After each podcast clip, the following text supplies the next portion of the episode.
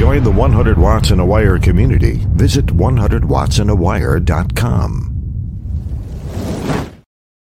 Well, we're going to start it a different way. That's what we're going to do today, Steve. We're going to open it up. I don't even know what happened. Where'd the intro go? I saw it. But we had the, oh, wow. That was something. That was sort of like the end. That's okay. I'm fine with that. Show's over, everybody. Go home. It's okay. And welcome to 100 Watts and a Wire. My name is Christian. This is the Saturday edition. I'm joined by Steve, Whiskey 7 United Delta India. Hello to everyone. Hello to you, Steve. How's it going? It's going good. And hello to you and everyone. Thanks for joining us today. Yeah, man. Hope we got the right clothes for the show. I mean, I just played it. I guess I'll play the opening. I'll find it. I'll figure it out. We're a little backward. You know, we are the dummy loads of 40 meters. The dummy loads. The new spinoff show. We've got so addicted to these live streams. We've started a new one called the Dummy Loads. And this is a stream where we forget to start streaming and we just sit and talk to ourselves. We are the empty. We're the dummy loads of amateur radio. The dummy loads. I'm going to put a link to join us in the chat here soon. You can come in. We're going to be talking about special events and ham radio and things that, you know, that we enjoy, the importance of them, what you can learn from them, their significance and all that sort of thing here. But I also have a form. If you have a question that you'd like to ask, by all means, use this form. It'll send it to me. I'll have it here, and we'll try to get through questions a little bit later and as we go. Good morning to everyone. And now we've got the team in line. I'm going to go ahead and open up the back door just a little bit because it's kind of cold. It's a little cold today. But if you're near a radio and you want to come visit, you can even watch the show from the green room today. We're going to open it up. But remember, our conversation today will talk about special events, those things that you like about them, your favorite ones, all that sort of stuff. So I just left a key under the mat. Just shut the door because it's kind of cold. We went up outside. We went up to Siri lied, I think. She said we were about 36 today, so the snow is melting. But yesterday morning, it was 23, and all the snow that we got the day before was ice. So, you know, it's just one of those things. We're kind of swinging between those temperatures. What are you looking out at Steve?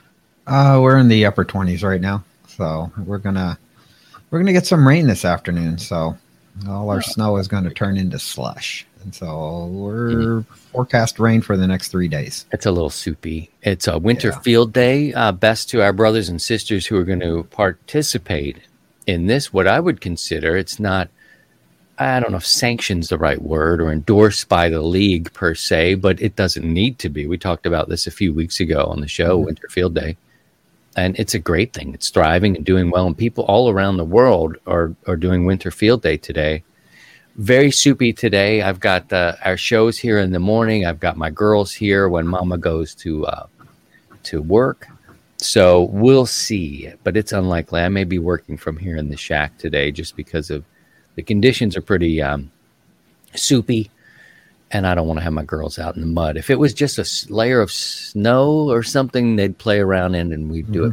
We'll just see. We'll see what they want to do. They may pull me out. And in which case I may just set up the antenna.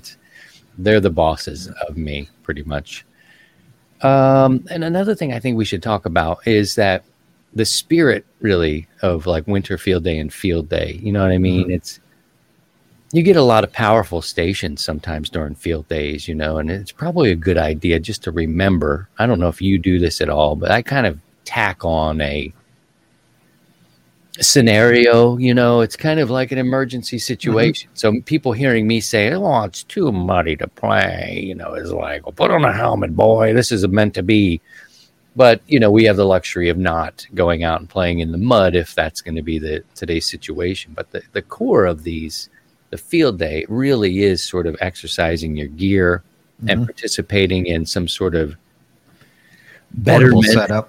Portable, learn something. I learn something every day. So you got really high powered stations that are out there doing things on field day and winter field day. And then you're out there with your peanut whistle or 10 watts or 100 watts even. And it gets a little hard to compete. I guess what I'm trying to say is it's become a contest too, but I kind of like to gravitate toward the real intent, which is set it up. But the thing is, the other side of that, Steve, is you set up and then you're done. Uh-huh. Make a few contacts, and you're like, okay, well, now what am I going to do? So adding that, making contacts part of it is good, and I totally get it. But I need to apply some sort of scenario to my situation. You can talk about Winterfield Day. What do you think about it, Steve, and what I just said? Oh, I think it's great. I mean, it's just get up, set up a temporary antenna, even if you're operating inside, just see what it does. And, you got the setup and going through all those mechanics of getting something set up and what you think will work, and then applying it. And looking at, all right, this is, how the contacts that I made. And then, you got the guys that are running, full power. And it's like, really? But, are they participating in it? If they are, it's kind of like, really? Why don't you just go back to, say, exciter power and just turn off the amp, give it a break for a while? And that's what I like to do. I just keep the amp off and bypass it and just go ahead and operate on exciter power and see what we can do, and just and that's what I'll do. I just won't even turn the amp on. We have two special events that we do. They're not really special events. They're more activities, operating events, really specifically operating. And it's the spring tune-up, which kind of gets you ready for field day. Field day, yeah. Because I found that on field day, I could barely hold a frequency. And it because there were so many strong stations, and here I was with a compromised antenna. I'm getting 85 watts out tops because of this antenna. On a good day, maybe I'm 100 watts. I couldn't, really compete. I certainly couldn't hold. And they're there early. They're 15 minutes early taking calls, and they're powerhouses. So I wanted to create a scenario where you could be outside of that field day, which I love field day, and I think it's the biggest, most popular day as a special event as they go.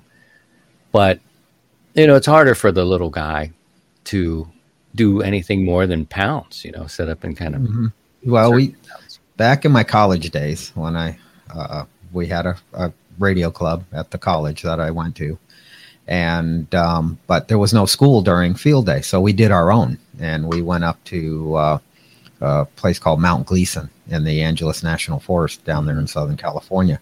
It was an old Nike site. And so we just go up there on a weekend and set up and throw up some antennas and just operate like a field day. It was, it took a little bit. People kind of like, what? You're doing field day? It's not field day. And it's like, well, we're a college club, and this is the only time we could do it as a kind of a sanctioned event as the club. And we did it year after year, and it was a lot of fun. We enjoyed it, and so the spring tune-up reminds me of my days back in college with the college club. We go up there and set up a 160-meter dipole and throw some. We took some fluorescent tubes, and at the end of the wires, we just kind of taped them up to the wire, and we would use it to tune up with. And with the brightness of the fluorescent tubes. And I think one year we painted one of them green, the other one red. So it was, it goes back. And we had a lot of positive feedback when we were doing that. So. We have Edwin. Edwin was around in the pre-show. He was just saying it's 6 degrees Celsius in Amsterdam. And they kick off in about 3 hours. Yeah. If you're working Winterfield Day, let us know in the chat. Let us know where you're working, what you intend to do in your working conditions. Like I said, mine will depend on my girls, what the girls want to do today. And, you can't build a snowman in the mud. So we'll see. We had a pretty good melt. We'll see. I like to do it. If I get out to the old shed, But let's see. We've got some friends stopping by. We've got two stories coming up in about 10 minutes. Well, let's you and I start talking a little bit about some of our favorite special events. And I've got some, and there's a huge one coming up. And tomorrow night, 8 o'clock, we'll be talking to John Amodeo about it. AA6JA will stop by on the Sunday edition of 100 Watts and a Wire to talk about what's coming up in March. Now let's talk about the ones that are on the books. For me, I like 13 Colonies. There's something about 13 Colonies and the build up to the 4th of July and working that, and a little bit of a history buff, understanding about the first colonies here in America and all that sort of stuff. And my favorite time, I've talked about this on the show before, but I was visiting my mother in Delaware. She lives in a town called Lewes, L-E-W-E-S. It was the first town, like in the first city, in the first state, you know? I mean, you're talking about things that were built for people who were, you know, tall, like, you know, children. Great brickwork. It's an interesting area, but to sit there on her back porch and make calls up, you know, trying to get into other places, Massachusetts and, you know, hitting Virginia. I couldn't get Maryland. I was too close for Maryland. There was a ham two doors down from her. He's got a tower. And I needed Delaware. I'm not going to be able to work Delaware. I'm in it. You know, it was tough, but getting up to those stations up those coasts, being there on the East Coast during that event, it had a special feeling. You know, just it came with a different feeling. What are your do you have a favorite? I'm thinking about it, and I really don't. I enjoy working as many as I can. It's 13 Colonies is definitely one. It's one that I like to work, and it's been I've done, you know, some years 10. Stations. I haven't done a clean sweep on it yet because there's always one or two that it's like, wow, I just can never catch up to them. And there's Route 66 is another good one that I've always enjoyed. The one that really stands out is the World War I Memorial, and they I think they're out of St. Louis, and it's I hear them and I'll work them. The Indianapolis Raceway has three special events a year, and usually work them. And all these special events, these people put in a lot of time and effort beforehand, organizing, getting QSL cards put together, and I just like working them because it's not that hard. You just sit there and look for them, and they make postings on it. They usually QST will have a listing of what special events are coming up, and so if you are a league member, you can get there. But there's always information out there, and their QRZ pages will have it. Most of special events, I just come across spinning the dial, and it's like, oh, look at that.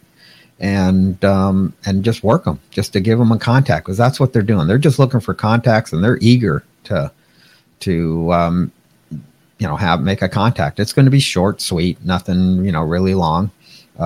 If you're, you know, if you don't know what their special event is, they're really accommodating, explaining it, and things like that. So, yeah, it's just work them, just work these special events, because people put in, you know, a lot of effort and time into it. And I've been on the other side of it, and it's a lot of fun. It's the work, that the preparation, but then the week of the event or the day of the event, it's just a blast. And so just working people. So it's so go out and work the special events. You know, which one I just remembered is the 9/11, the one, you know, they're in New York, the 9/11 one. I think I work the same guy every year. Mm-hmm. And I think his name is Andy. For some reason, it's sticking out that his name may be Andy or Andrew or something. And, you know, that's the one that kind of puts something in, like, context. You know, everybody has that. And of a certain age, you know, you have these markers. You remember where you were during, say, Kennedy's assassination or the space shuttle explosion or 9/11. These kind of snap you back into these time periods, and that's the one for me. And I seek it out, you know, just, it just feels like I should do it. You know what I mean? It's one of those ones where I need to work this guy, and he's out there doing it. And for me, the special events are giving you a little bit of background too. That's what I like. And I took a little heat for it first because I did a show when we were just doing the audio stuff. And I would say, you know, when you're doing a special event, it wouldn't be a bad idea to mention actually where you are and what you're doing. Or it was the same for the parks, national parks. You know, I had this ideal that you were overlooking this hillside or you were at this battle site. Can you tell us a little bit about it? And then what happened was it became a pile up and you couldn't speak about it, you know what I mean? Right. But and that's where the QRZ page comes into play. And you can go into a little more detail. And usually I try to look up what the special event is and get an idea for it. Another one that I just remembered from last summer was the KDKA, the 100-year anniversary of that broadcast station. Yeah. And then I started thinking, well, you know, there's a lot of clubs throughout the nation that are, you know, 100 years old and they have special events. So, and they only come around, you know, once every 100 years. So just go work them. Yeah. I think it's cool that they give a little bit. And some of them are maybe a little, you know, the pileups become intense. You can't really take a pause. You know, I remember doing that for the arch. You know, I was under the shadow of the arch and I explained the arch just a little bit of what it was, this gateway. And the people will wait. But I understand the operator needs to kind of keep it going. And I understand somebody mentioned, Paul mentioned the lighthouses. And I think that's cool. Yeah. Too. The lighthouses. I mean, there's so many of them. I just have to I should have come up with a list and have it with me, but that list would be long. And then I might miss somebody. But the way I look at it is if you hear a special event, work them, just work them. You can always find out what they're all about later, or you can ask or listen. And they'll tell you about it.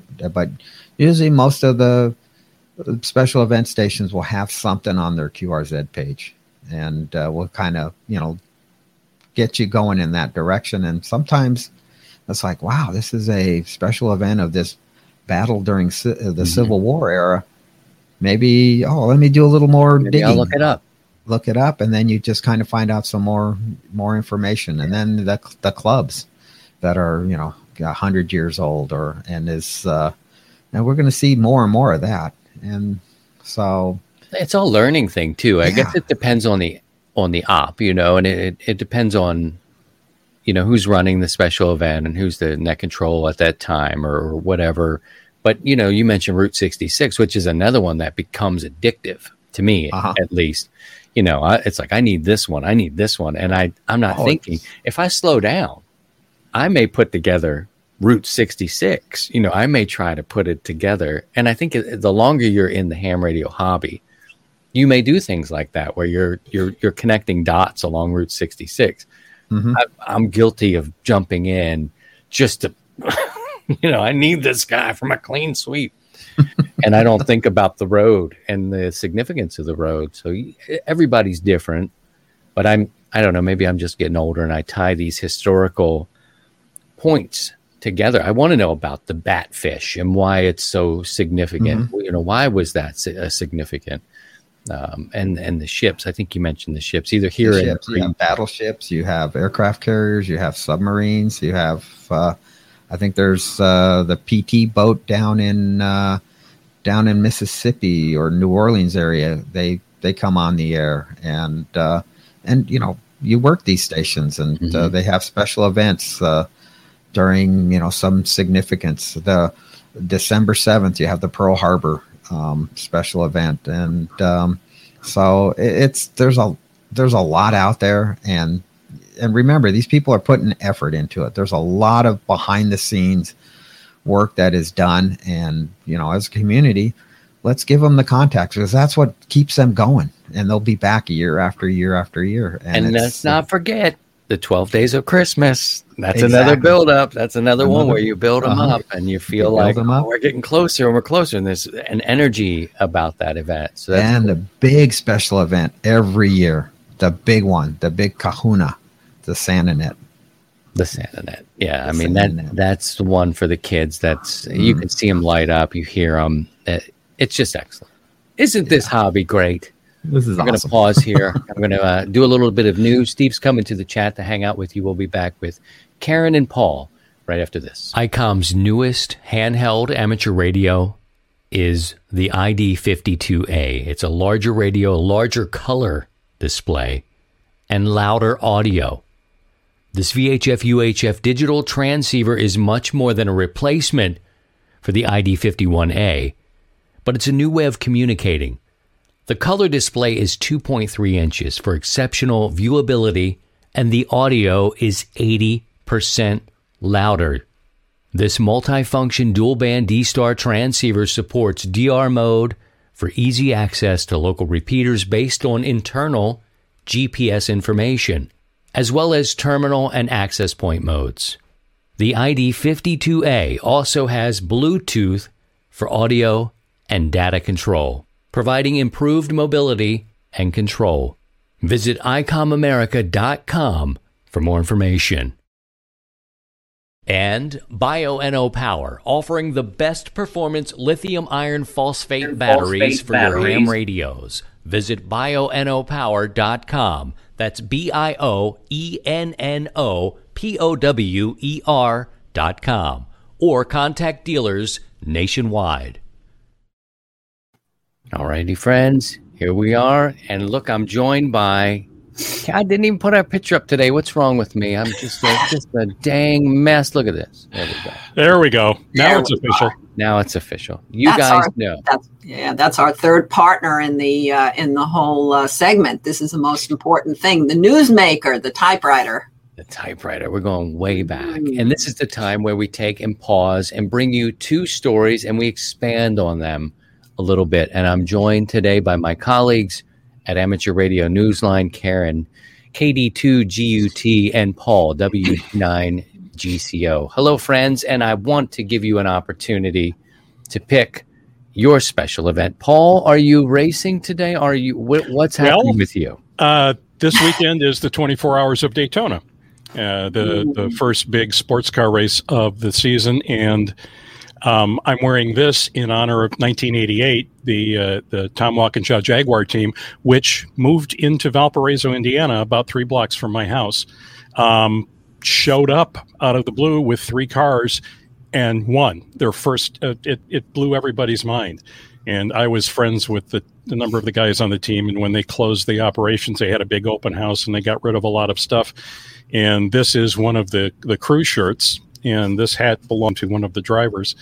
And so I've got a variety of things from the team just as memories. But this is like oil or some sort of fluid from a car. When they cleaned these, they just couldn't get it out. So that shows that this one's legit. Is that what we're going with? It's oil from a car. It's not like I spilled tea on my shirt. This had been dry cleaned twice, and that's oil or transmission fluid. That's his story, Christian, and he's sticking to it. Speaking of things, sticking to things, yes. Karen, your special event of choice. Okay, although I am partial to 12 Days of Christmas and the little-known Christmas birthday special event, I'm drinking today from this Last Man Standing mug because it's coming up, and that will be my favorite for this year, the special event for the farewell for Last Man Standing. Looking forward to tomorrow night and hearing what John has to say. It should be great. It should be big. It may go down as one of the biggest collaborative efforts to get as many hams as possible, celebrating a show that really presented ham radio in a good light and an accurate light. It's going to be amazing. We've got 2 stories to talk about this week. Mm-hmm. Karen, first of all, who's behind you? Should I be asking this, or should we? Okay. Yes, this is a very special man, and he came to my attention courtesy of 2 folks in Sweden, Max Gunnarsson, SM7BUA, who got in touch with Hans Larsson of Swedish National TV. And I want to thank Swedish National TV. This is a screen grab from a report that they did about him. This man is Tage Carlsson. If he looks like a young man in spirit, it's because even though he's 101 years old, he is the oldest active amateur radio operator in Sweden. Wow.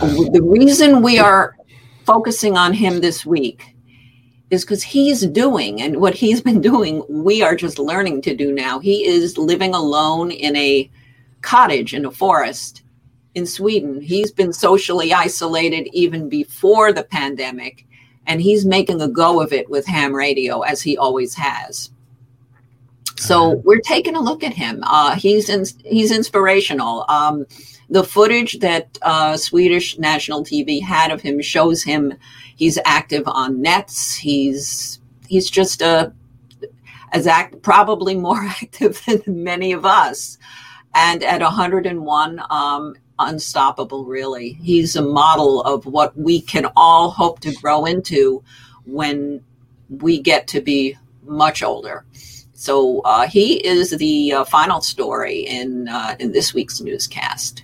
And we celebrate Tage Carlsson, and we thank Swedish National TV for bringing him to our attention. Very well. Excellent.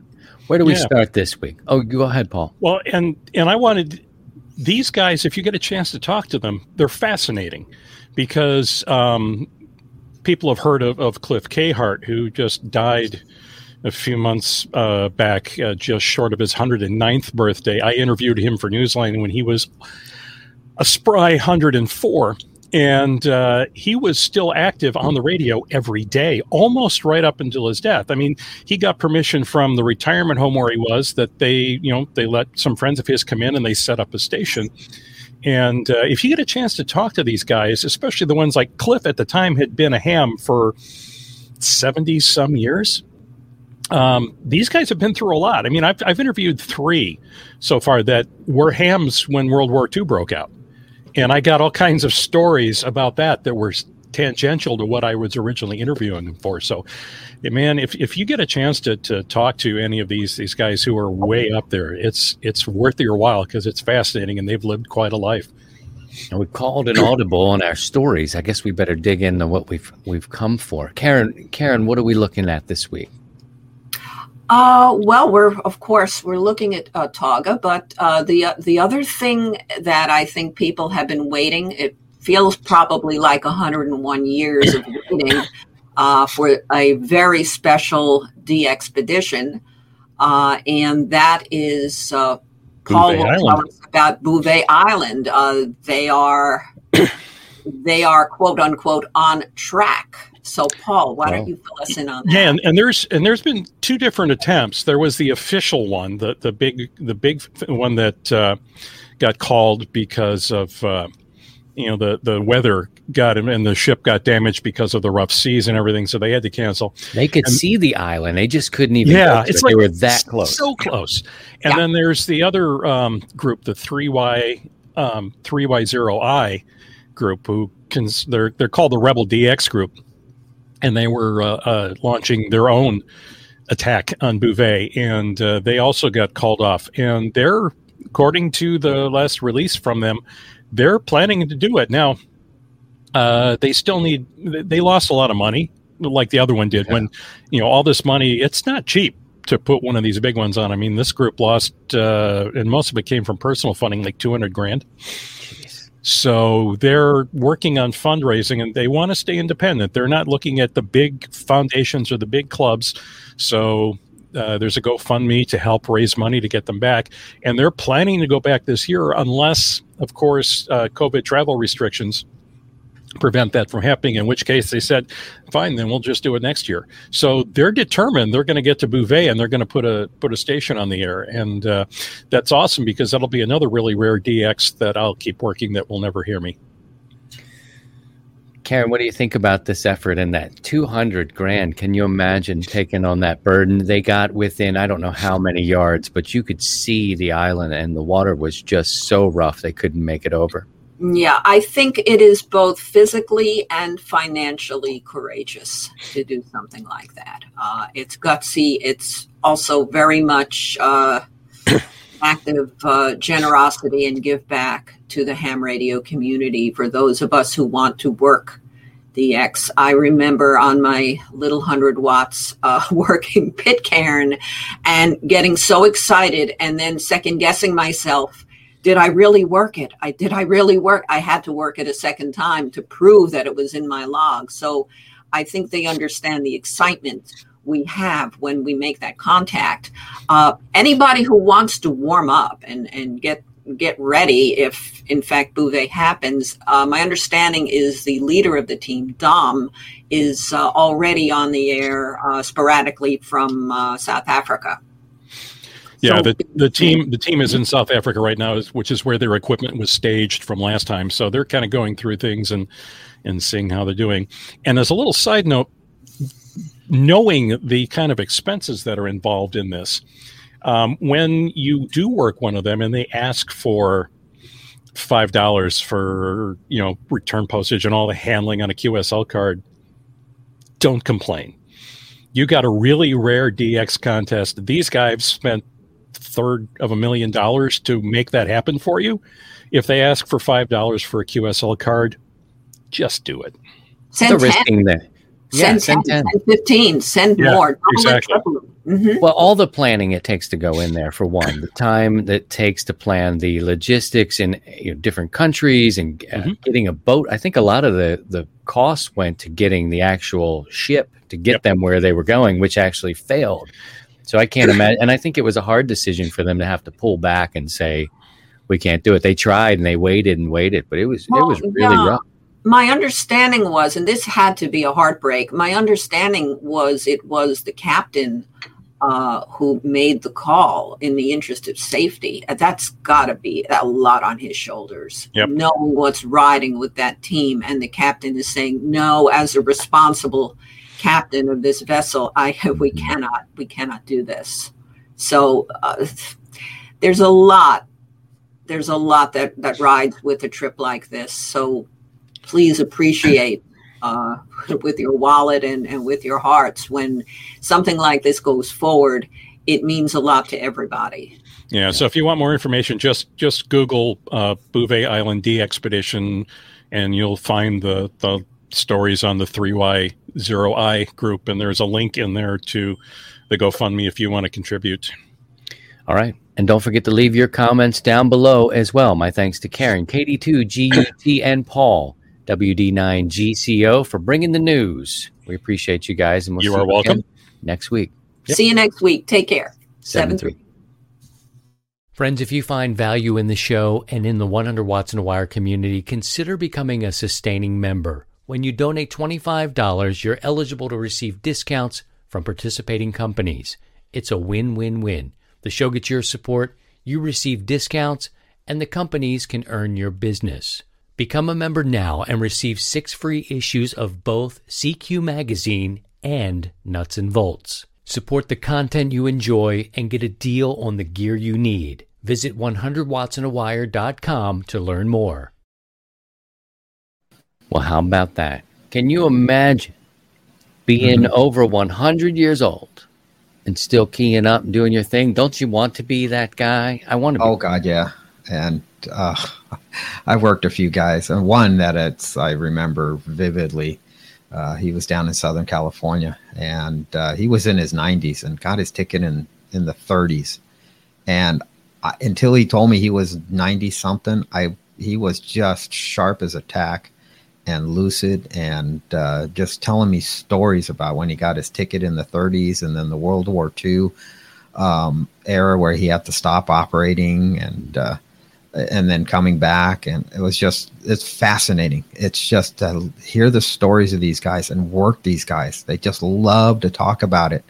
And so we're losing them every day. And just like our World War II vets, and just when you get a chance, work these guys and gals. And it's you'll be touched, and you'll feel better. I know I did. I was kind of walking on a cloud for a few days after working them. I'd love to work them again. I want to welcome everybody who is joining us on the stream today. We're streaming over to YouTube now because I noticed that Facebook, the quality of Facebook is suffering a little bit. We talked about it in the pre-show where Facebook is doing enough for streaming just to be in the game. Mm-hmm. But they're not really developing that platform. So it's a great experience. So I'd prefer that all of you tell your friends to join us here on YouTube. After you subscribe, click the notification bell, poke around, and all this and all that. You know, I get a little seasick just watching the videos of Bouvet Island and that attempt. That team was enduring. I mean, they were staying put a lot of the time because they just couldn't make the break to the island. And I remember seeing the last footage. Mm-hmm. Just to see it. It was right there. I mean, it was right there, and they couldn't. The space between. And then they ended up having engine trouble. I think they lost one engine. It's and the captain made the choices like, nope, we can't rely on just a single engine. In fact, they made their trip back to South Africa on one engine, and it took them much longer from what I remember right. And it was a huge disappointment, but you know what, we got the guys got home safely.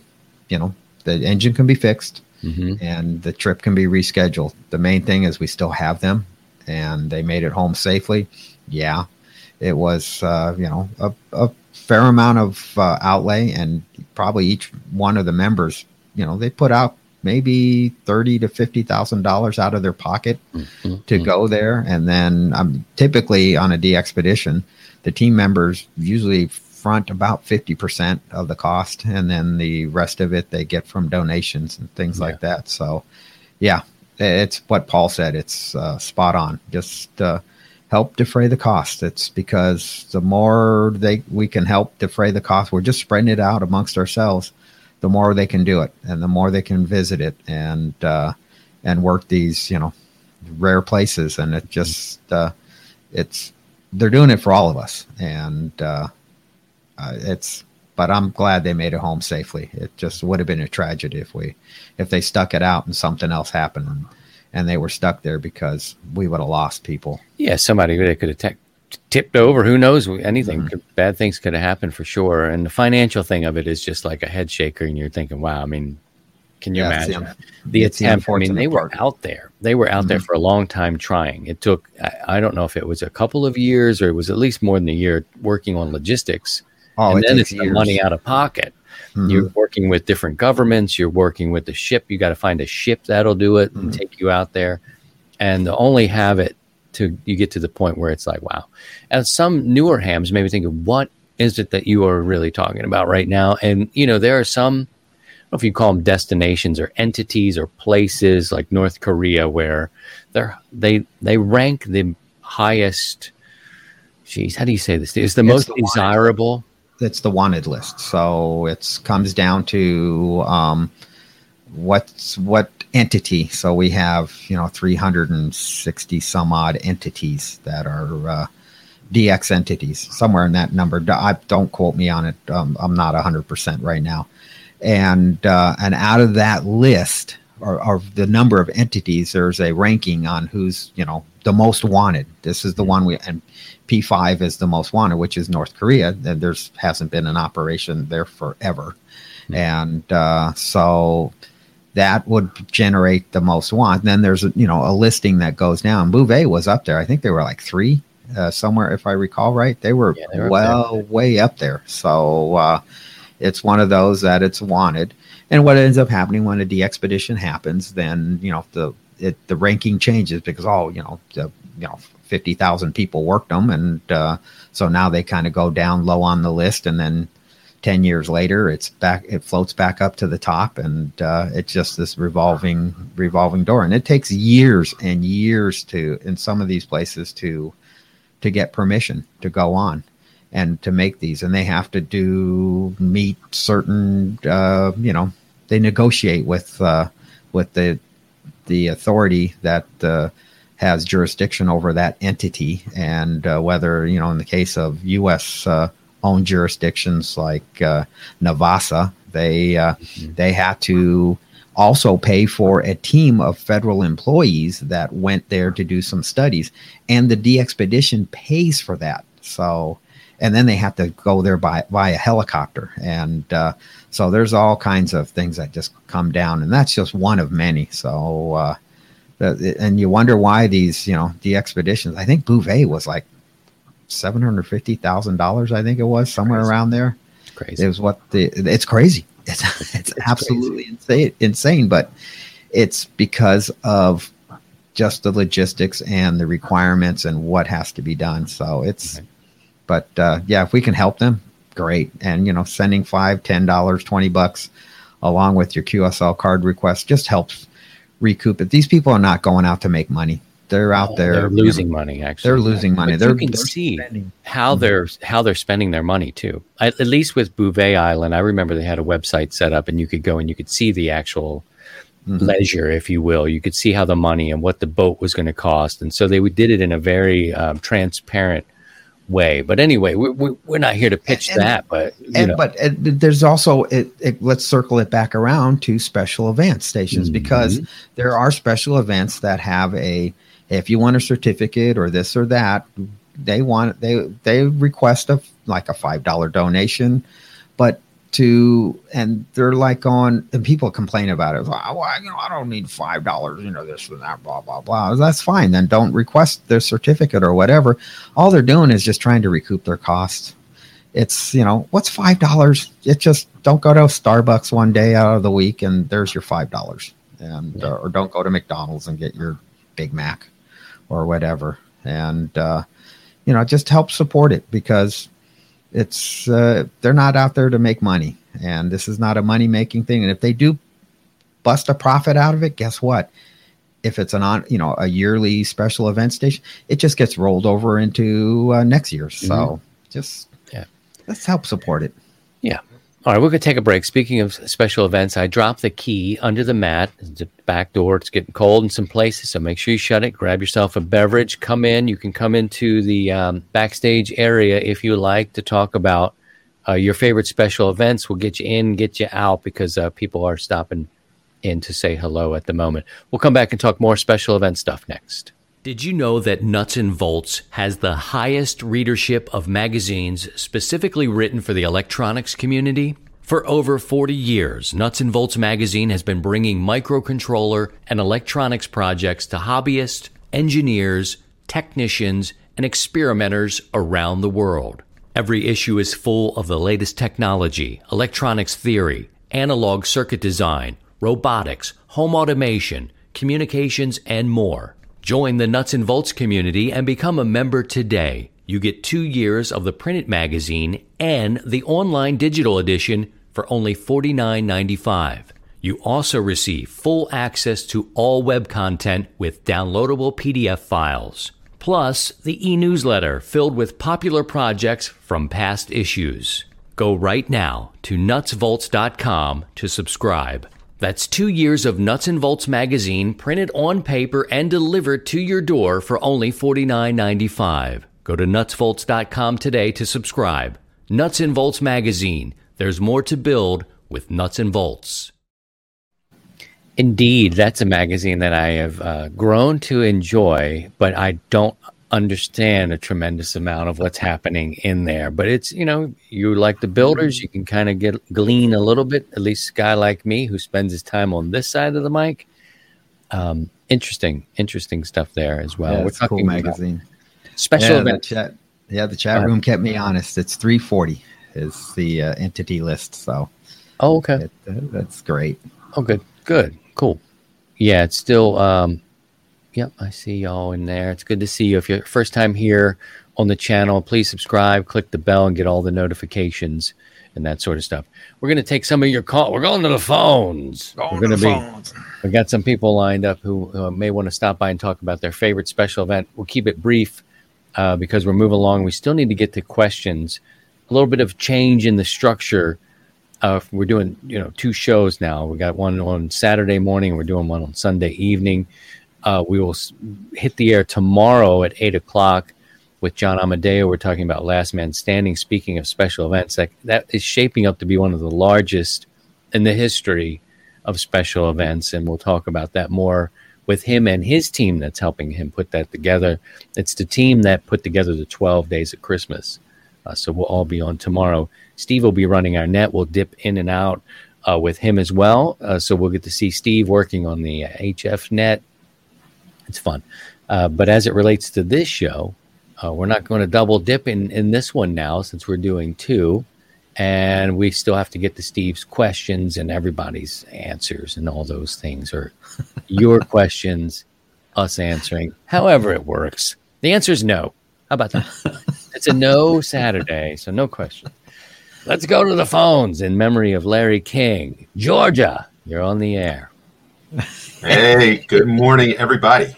Morning, hey, Ian. How's it going? A couple of quick things on the D expeditions. The most wanted list is on clublog.org, so you can go check it out there. And Bouvet is currently, as of this morning, as of about 3 minutes ago, is number 2.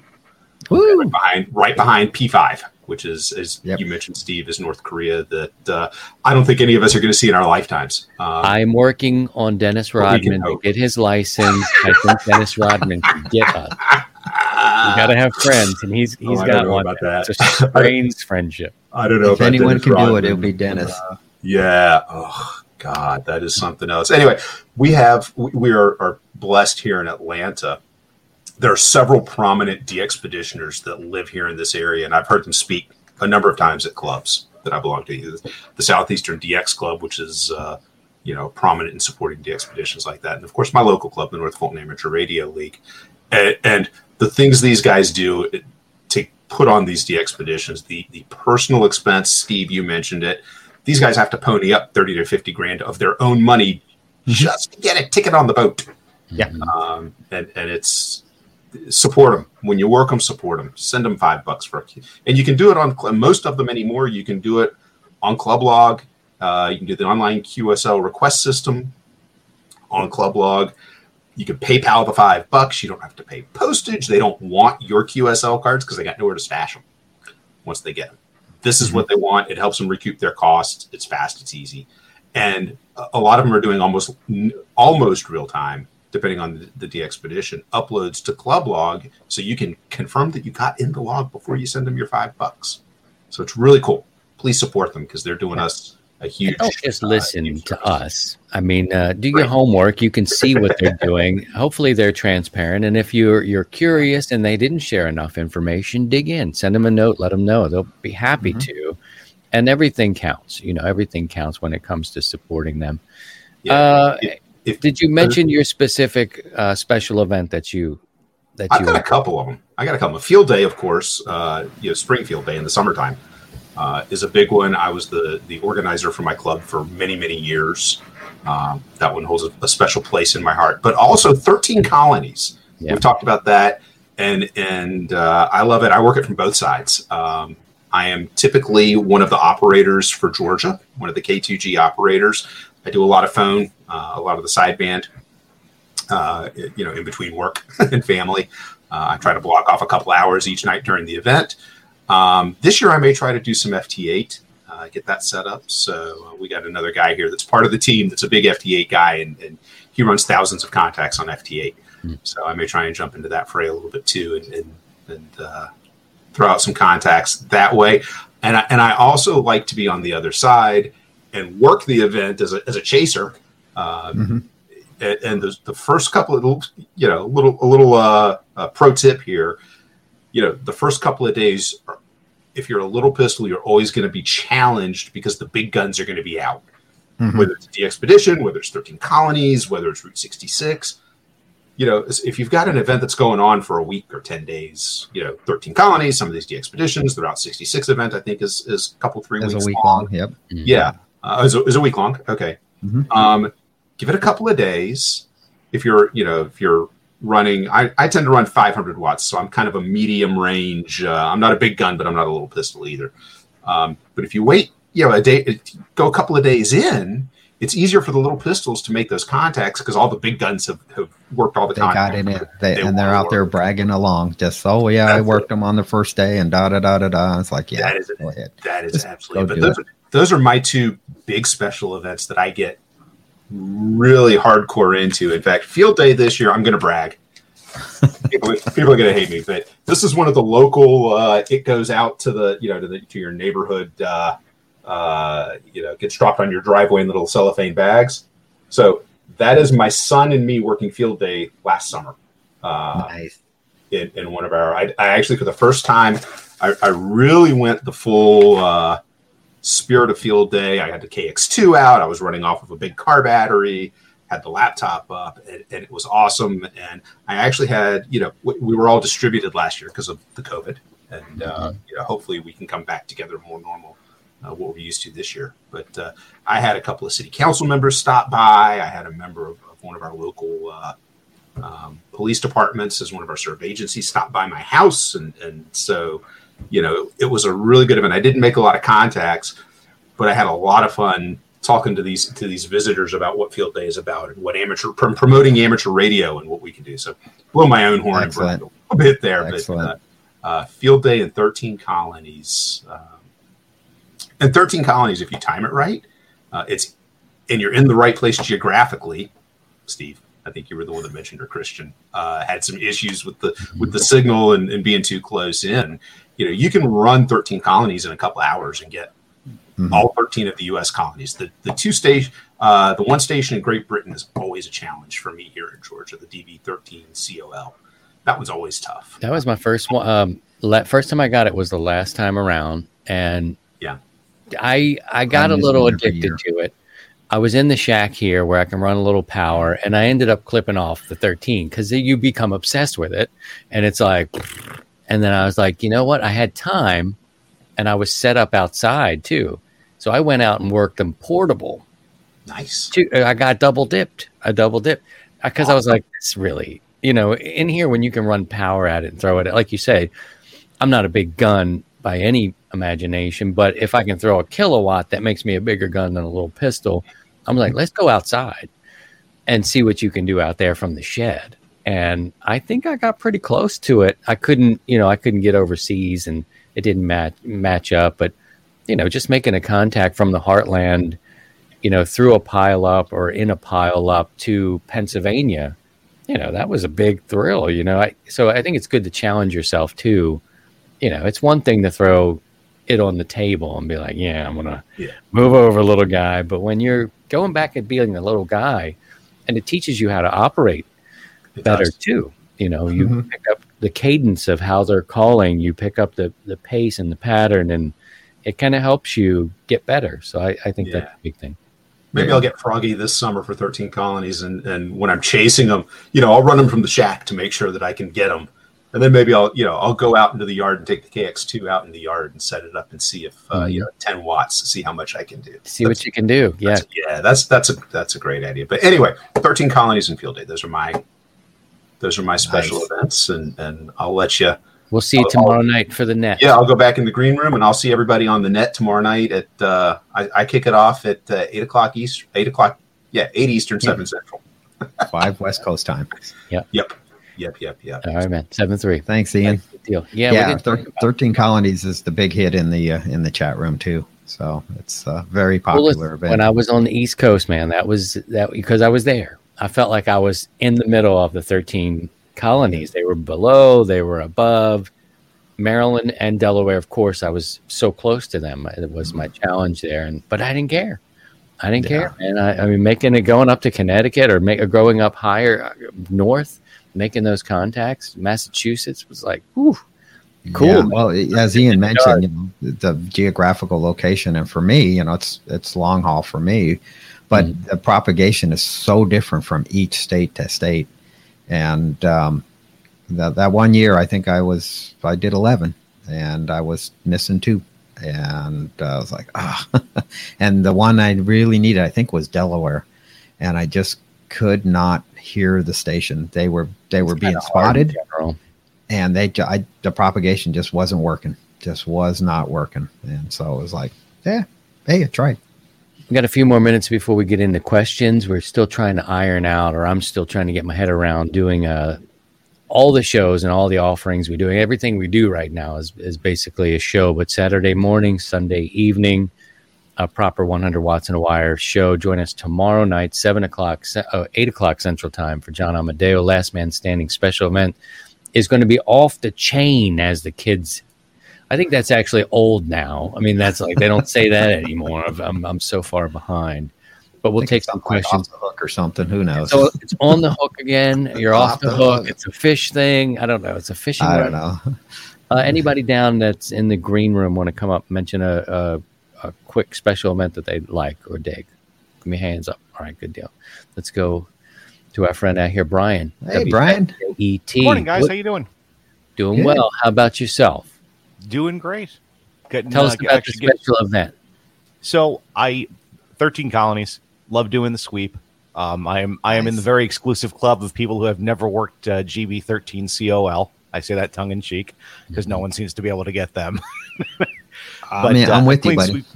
I've clean sweeped it a bunch of times. Sometimes, like Christian was saying, you'll work it through. You're like, all right, let me try it this way now. And I've cranked the power all the way down to 5 watts and said, all right, I'm going to do it again, but I want to work from QRP this time. But after everybody's gotten it, because I don't want to be that guy that hogs it up for everybody else that hasn't worked them. And then sometimes I'll just say, okay, this year I'm just going to do it just CW. I'm only going to work them on CW and work my way through that way. Having one of the cool opportunities that I've had, I got to be W1AW Portable 7 for the 100th anniversary.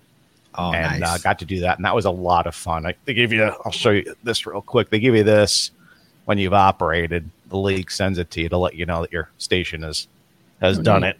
And I did RIDI and PSK 31 for that event, and that was a lot of fun. And then the other event that I've gotten to operate, which was also cool, is the Central Arizona DX Association that I'm a part of. Our club call is K7UGA.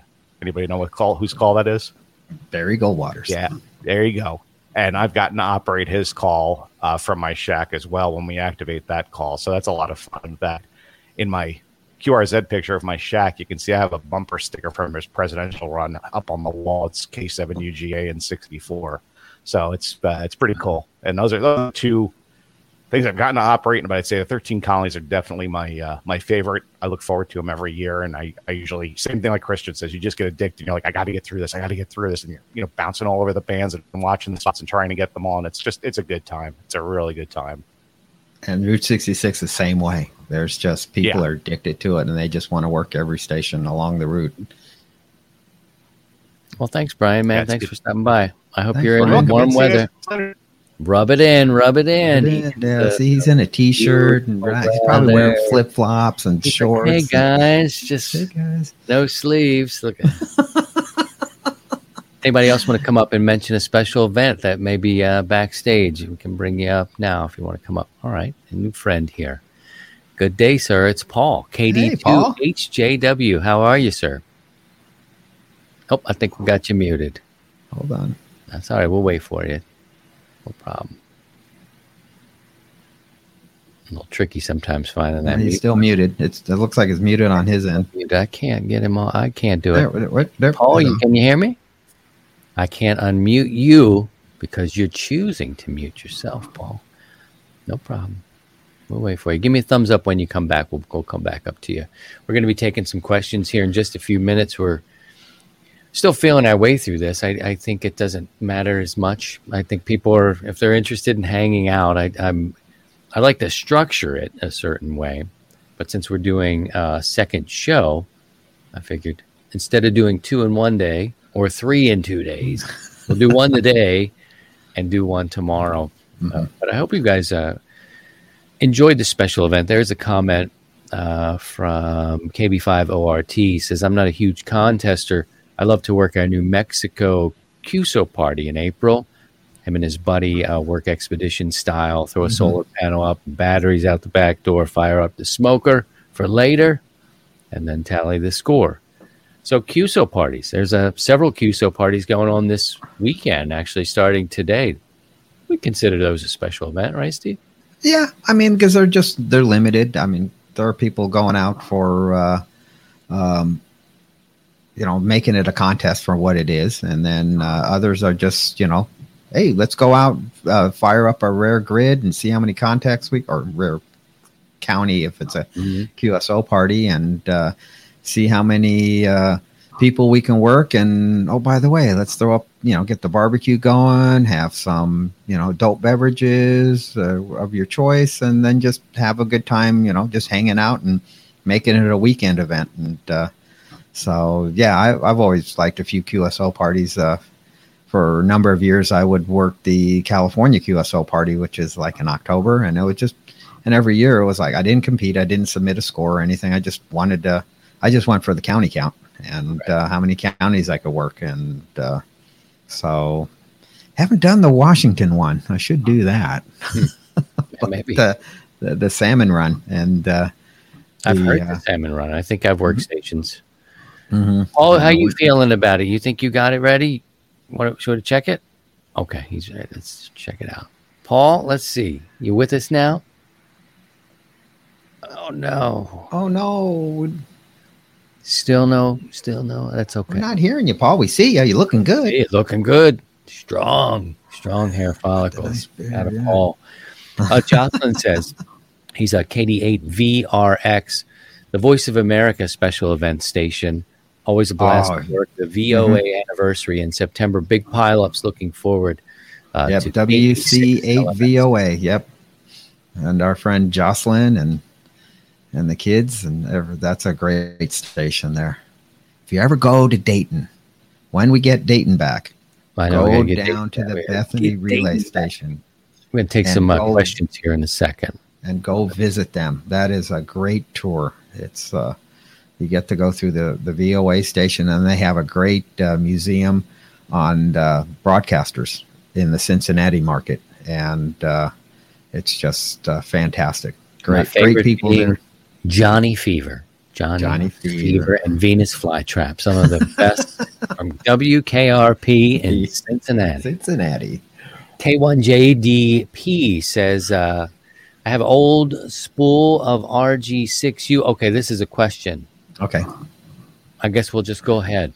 We'll take his question first because he didn't get to ask one in the pre-show. He likes to come in the pre-show and hang out with us. He says, I have an old spool of RG6U. Could I use it to make an antenna? And if so, what kind of antenna would you make with it? I've made double bazookas out of them. Oh. And because it doesn't matter. The coax, it doesn't matter which coax it is, 50 ohm, 70, it doesn't have to be 50 ohm coax. I've made them out of RG6. The problem that I ran into is RG6, at least the cable that I got, uses steel stranded wire. And then they have the foil on there, kind of like, LMR. Style buildup, but instead of having a copper or tin wire or tin coated copper, they use steel. And so instead of having a solder connection, I had to make a mechanical connection. So I had to basically crimp a splice onto it to go from there. But yeah, that's the only thing that I found. I went down to Home Depot and bought a box of 500 feet of RG6, and I was like, well, let me try making a double bazooka out of that. And I ran into the incompatibility. The center conductor's copper, so that was not a problem, but it was the shield. So you have to do a mechanical connection on that. So on the end, it was a little challenging. And then in the center, I used a J box and then had to crimp it. So. No different than, crimping a pigtail on from when you're dealing with aluminum wiring in your house. If you have a house that has aluminum wiring to go onto a pigtail it to a copper pigtail, you got to do a mechanical crimp. All right. We got a question that it's a remix. We're bringing this question back because you wanted to do some research about it. So let's see if you're ready here, Steve. We may have to bring it back a third time. I don't know. We'll see what we remember here. Chris asks, and it's a two-parter, getting into HF, I have a Zygu G90, and I just got the PAX 100-watt amp. I have a radio station tower about a mile down the road from me, AM and FM. This tower overloads my HF rig here, making them unusable at times. Well, that's a hard word for me to say, unusable even. What can I do to fix this for under several $100? Steve, you went to do some research. This is our second I found I found a PDF file, basically a white paper on it. And, I was thinking you've got to need a brick filter or something. Basically, you're making a high pass filter so that that your signal will go through but blocks the low pass. So or a low pass filter to block it. And so I found a technical paper on it, said, yeah, do this, and I was like, okay, that's great. I can do it. I can build it. I understand it. But what happens to the person that doesn't understand all this? Where can they get one? Well, so happens that DX Engineering sells a filter that you put in between And the place you're going to put it is you're going to put it between your radio and amplifier, because you don't want to put it in front of the amplifier, because just that short piece of coax will act like an antenna and that AM station will still come in. You want to get it as close to the receiver as possible. So you just right on the between the amplifier and the receiver on the radio side is a filter, and it's about $197. That's the only thing that's but it's a brick filter designed to knock down by 40 dB. And so 40 dB is going to be 4 zeros. So it's going to 10,000 times it's going to knock that signal down. And so it that's the one solution. But like I said, it's a little on the pricey side, but look into a brick filter, brick wall filter, I think they refer to it. So, but DX Engineering sells it. And it's cheaper than moving. Yeah. And you're going to get on the air. You'll get on the air. So that's what I came up real quick. It was right after Saturday mornings, and I just I got it. This one was bugging me. I had to figure it out. So thanks for the question. I like that. Thank you. Thank you all for sending them in. We enjoy this part of the show. We have a question from Marty, and this is relevant now because ICOM doing these SDR radios, software defined radios. Marty asked, do you really need to do the updates on your radios? And we're talking about software-defined radios, basically a computer. And every now and again, they change it, they improve it, they make it better is the thinking. So, Steve, what do you think about this? I would look at the release notes to see what the updates are doing. If it's something that is, say, like, oh, we're going to update the PAN adapter, it's going to give you 3D PAN adapter or something, then do you really need it? Do you want it? Or are you going to, is it worth it? So, but if it's something to do with maybe help on selectivity or something in the RF section, then it might be worth it. But review every time they have a software upgrade, review the release notes and then see what happens, see if it's something that you want. And if you do want it, I kind of hold back. I don't go for the very first one. It's and just kind of wait and see what happens and let the community go out there and figure it out and see if the update goes well. Some updates, they run into an issue and it's like, oh, it caused a problem with the radio or I had this issue. And then then they'll have a subsequent release of the update that solves the install issue or something else. So, but read the release notes. They provide that, and or should provide it, and it'll tell you what's being changed. And if you're happy with the way the radio is operating, don't screw with success. And I think you can actually skip increments. So in other words, if you choose not to update on a particular one, like Steve said, check the notes and you go, I don't know if that really matters that much to me. I'll wait for the next one. I don't think you need to go back and add that one just to add the most frequent. Do you? It depends on the manufacturer and the way the updates. You might have to, if you skipped the first update and you like what the second update is doing, you might have to still install the first update so that you can do the second update, because the second update might be based off of what was done in the first update and be dependent on it. So it will all depend. They'll tell you that. I mean, it should be in the release notes. And if not, ask. Hit up the manufacturer and go from there. Here's one from our favorite pastor. We have an official pastor for 100 Watts and a Wire. His name is Pastor Joe.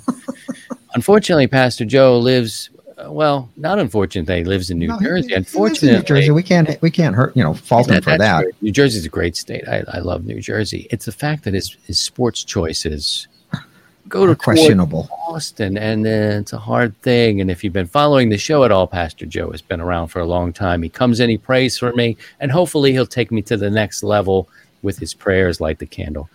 And his Boston teammates. Yeah, it's hard. We're struggling, and we'll have to go through counseling. He asked, all my ham friends are shunning me because I'm a Red Sox fan. What should I do? Drop the Red Sox. Stop doing that.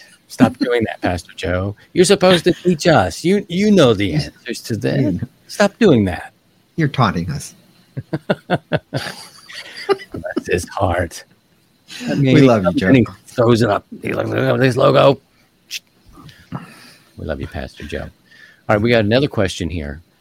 What are the best locations to get antenna building supplies and kits, toroids, wires, etc.? Seems like he's looking for a company he can trust and in buying his supplies. And boy, there was a time when a company called. Can you see that? Radio Shack. Radio Shack. Can't really see it. There you go. Anyway, wow. I saw this, and I have memories of my dad taking me to Radio Shack when he would, do that. And they've kind of gone bankrupt. They're open up a little bit. Companies where you can get antenna supplies for building. This is an interesting question because there are so many different options, and I think places that you can trust. There's specialty stores, like Palomar Engineering is really good with toroids and they have antennas and stuff. But for building supplies, I mean, probably the biggest one, they don't sponsor us or anything, is DX Engineering. I mean, they have a pretty good selection of materials and items that you can get from them. And but if you want one-stop shopping, there's other places you have to research it and kind of figure out. Support your local ham stores. Gigaparts probably has it. HRO will probably have some stuff.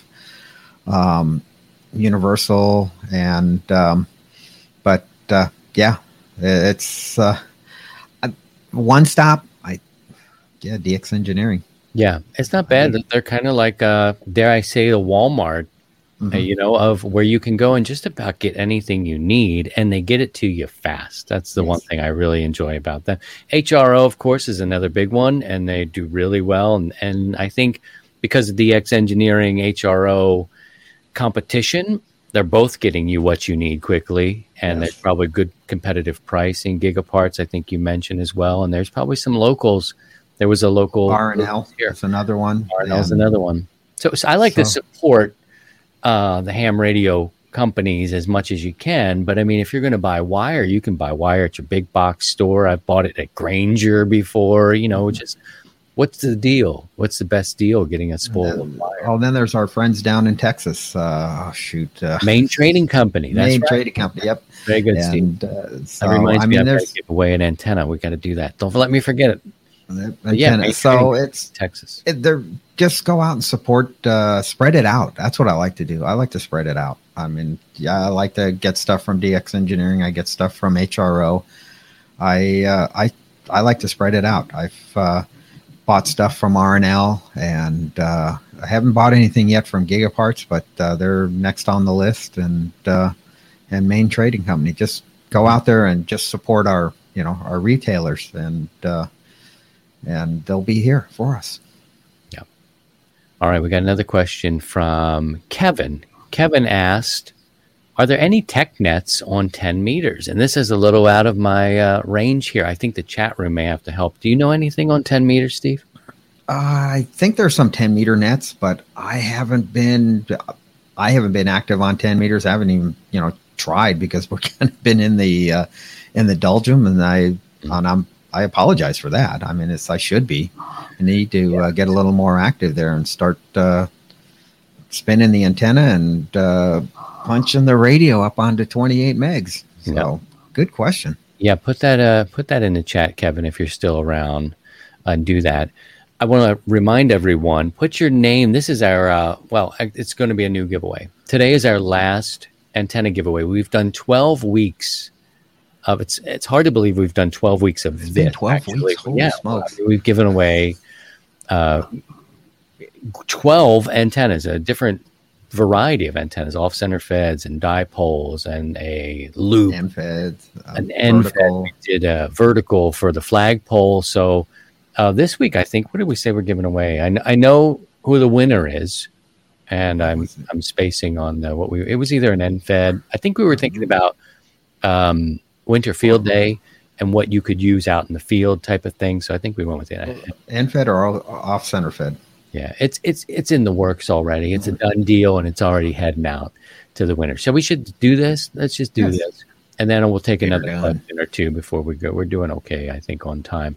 But what you need to do now is go ahead and put your call sign. You don't even know what you're going to get or give away. I'm giving away something special. I'm going to tell you about that in a minute. But put your call signs in the chat.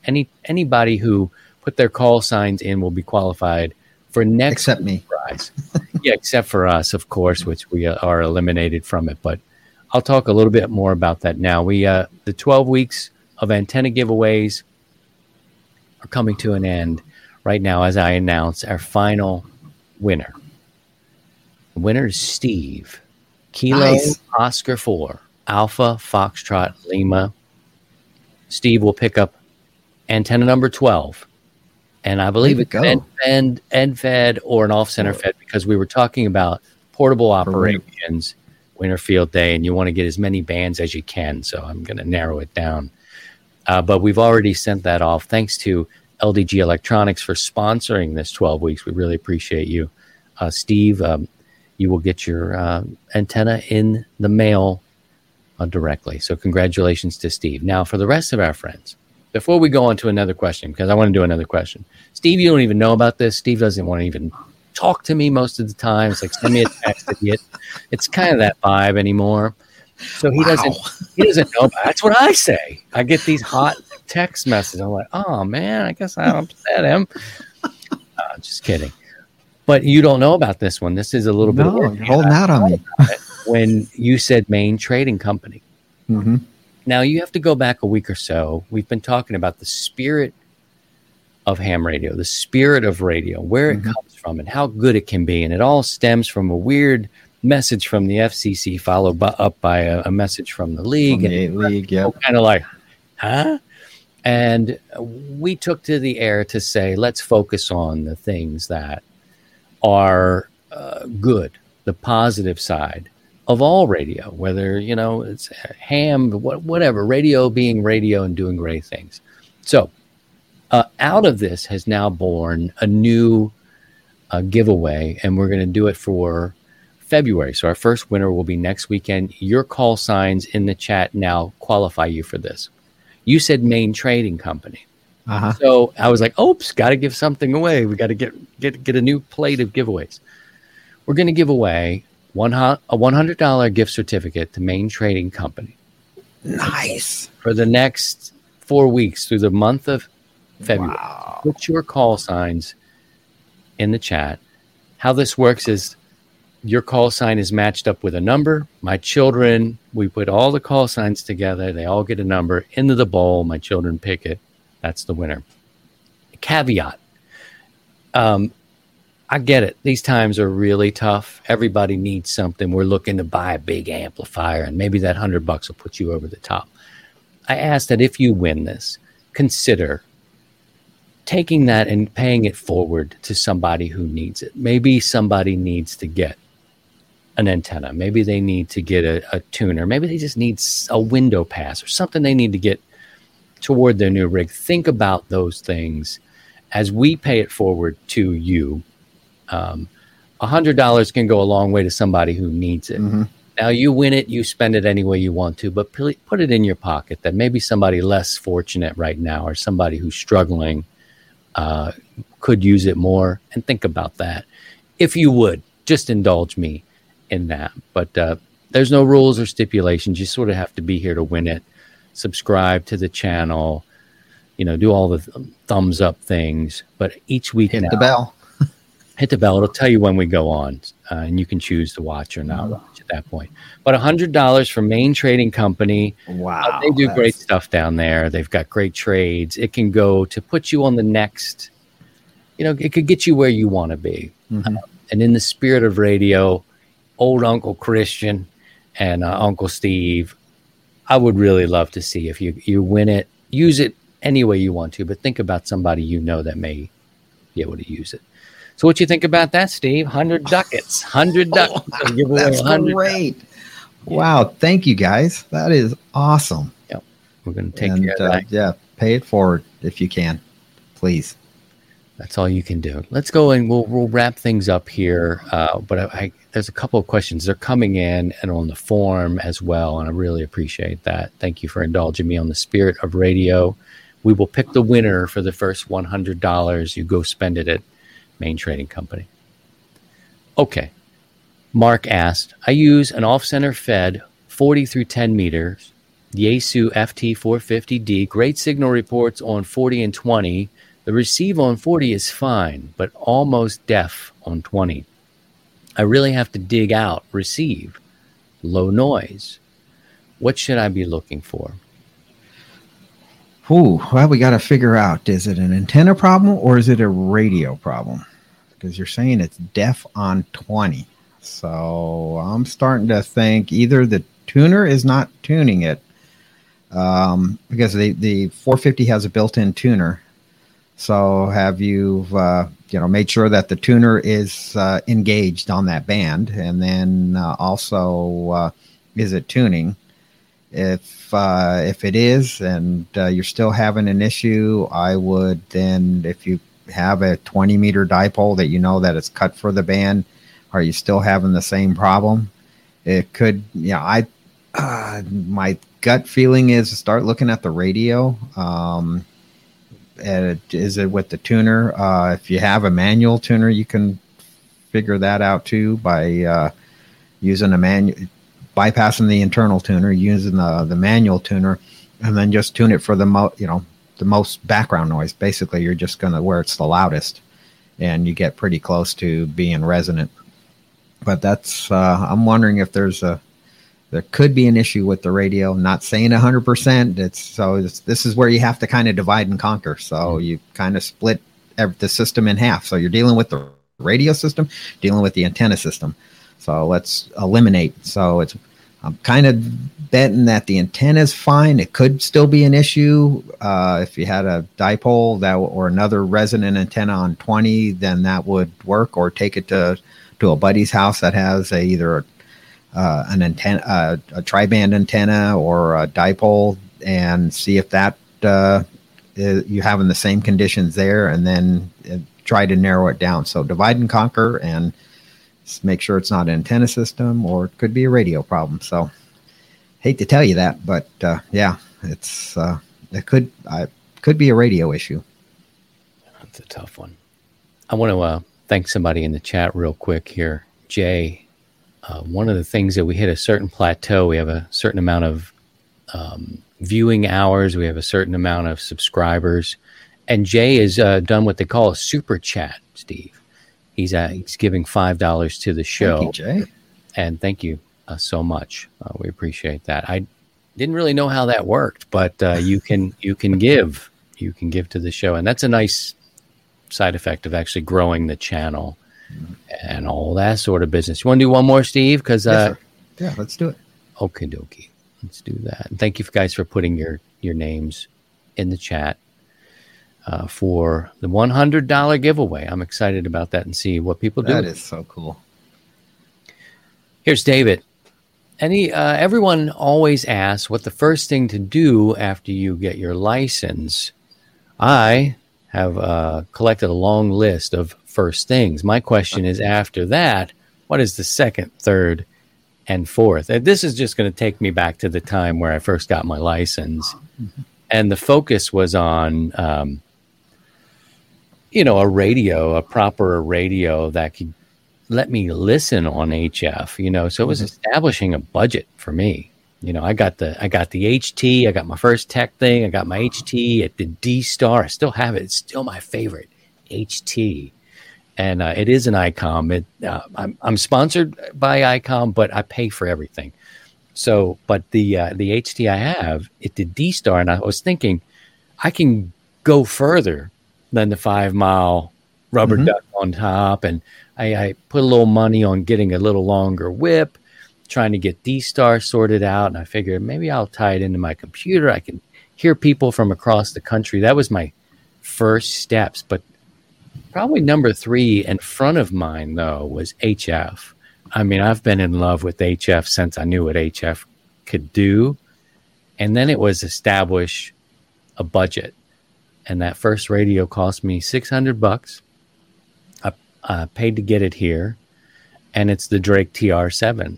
I mean, and I will take it to the grave, Steve.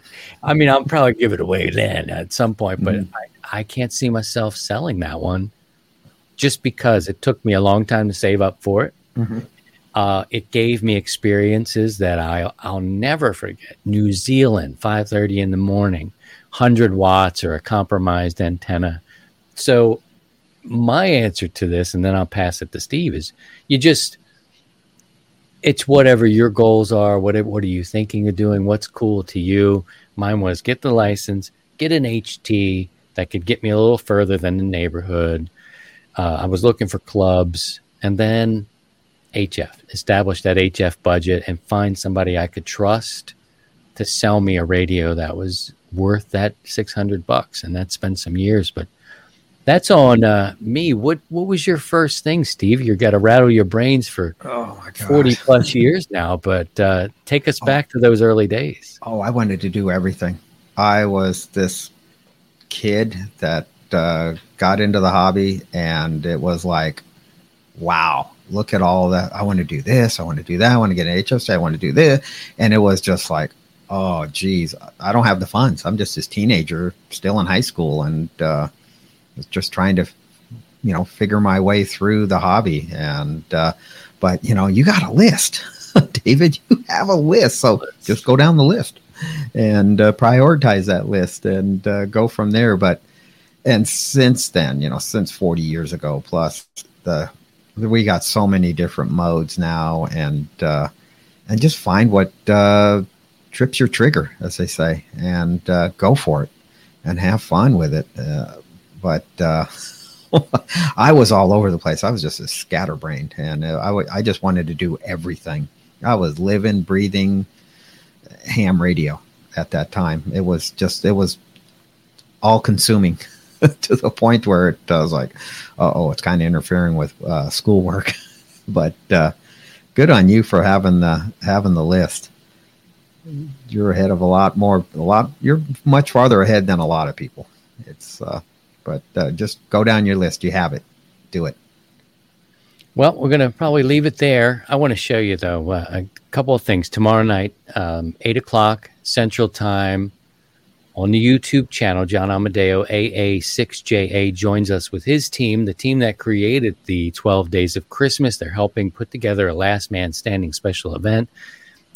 So that's going to be crazy. Steve and I will be participating, as will many other ham radio media and people that you've known or seen throughout. And names in the chat. We're going to give away that feel-good piece to Main Trading Company, $100 shopping spree there. We'll pick that next week. Can I show you a guy who just got an antenna in the mail who's pretty happy, won a prize? You ready? Look at this. Look at this guy. Hey, Jeff. Why you look so happy, Jeff? Look at this. Look at that. He got an antenna in the mail. Literally I just got it from the UPS guy. Good for you. The box is right here. I know it's freezing where you are, but Jeff won an antenna a few weeks back, and it arrived today. And he's going to get out there in his mittens, his big puffy coat. Yeah, get that line up there. My snowblower wouldn't even start this morning. It was so cold out. Oh, this is perfect. This is the perfect day. This is a sign that antenna is good. The old adage, once you put an antenna up in the wintertime, it works the best. It's the best operating antenna. Well, congratulations. Awesome. Jeff. I'm glad it came. I got a note that said it was coming, so good for you. I hope you can get it up there soon, if not this weekend. All right, we'll wrap it up there. We'll thank you all for coming. If you were new, check out the channel. If you like it, subscribe, click the bell. That lets you know every time we're doing it. We've got Nets live on the air. I'm doing play-by-play for those events. We're doing a show tomorrow night as well, Saturday morning. Great having John. Lots of great stuff. And, yeah, it'll just it'd be interesting to, those things kind of come and go, and those shows. And it's been sustainable. It's been true to the hobby, but it wasn't the focus of the show at all. But it was a real look whenever they did. Mm-hmm. Look into amateur radio. It was a true look. It was an operating station. Yeah, it'll be fun. So tomorrow night, put us on your calendar. and how this will roll out is 7 o'clock is our net, and I'll be streaming probably during that hour. Hopefully Steve will be there to join in. We'll poke fun at Ian, who's in Georgia. He operates from his submarine station there. And then as we get closer to the top of the hour, we'll dip out. Steve takes over the net. I'll interview John. After that, we'll bring in whatever else happens, and we'll see how it goes. It's a new thing for us, the 100 Watts and a Wire Sunday edition with a big guest tomorrow night. We're excited to have John and his friends are helping put that event together. What do we miss, Steve? We went extra long. I said, we're just going to do 1 hour. Yeah. Yeah, right. Is the answer. Yeah, yeah, sure. Right. From the truck. Certainly. Hearing from the truck. You're running long, Kudnick, again. Again. You guys are snow in the truck there, keeping us on the air. Thanks, everybody. I look forward to reading all your comments and all that sort of stuff. And thanks, everyone, for stopping by and joining us. We really appreciate it. We'll see you tomorrow night. We'll see you tomorrow. Catch you on the air tomorrow. Have a good one. 7-3, guys. 7-3, y'all. To join the 100 Watts and a Wire community, visit 100WattsAndAWire.com.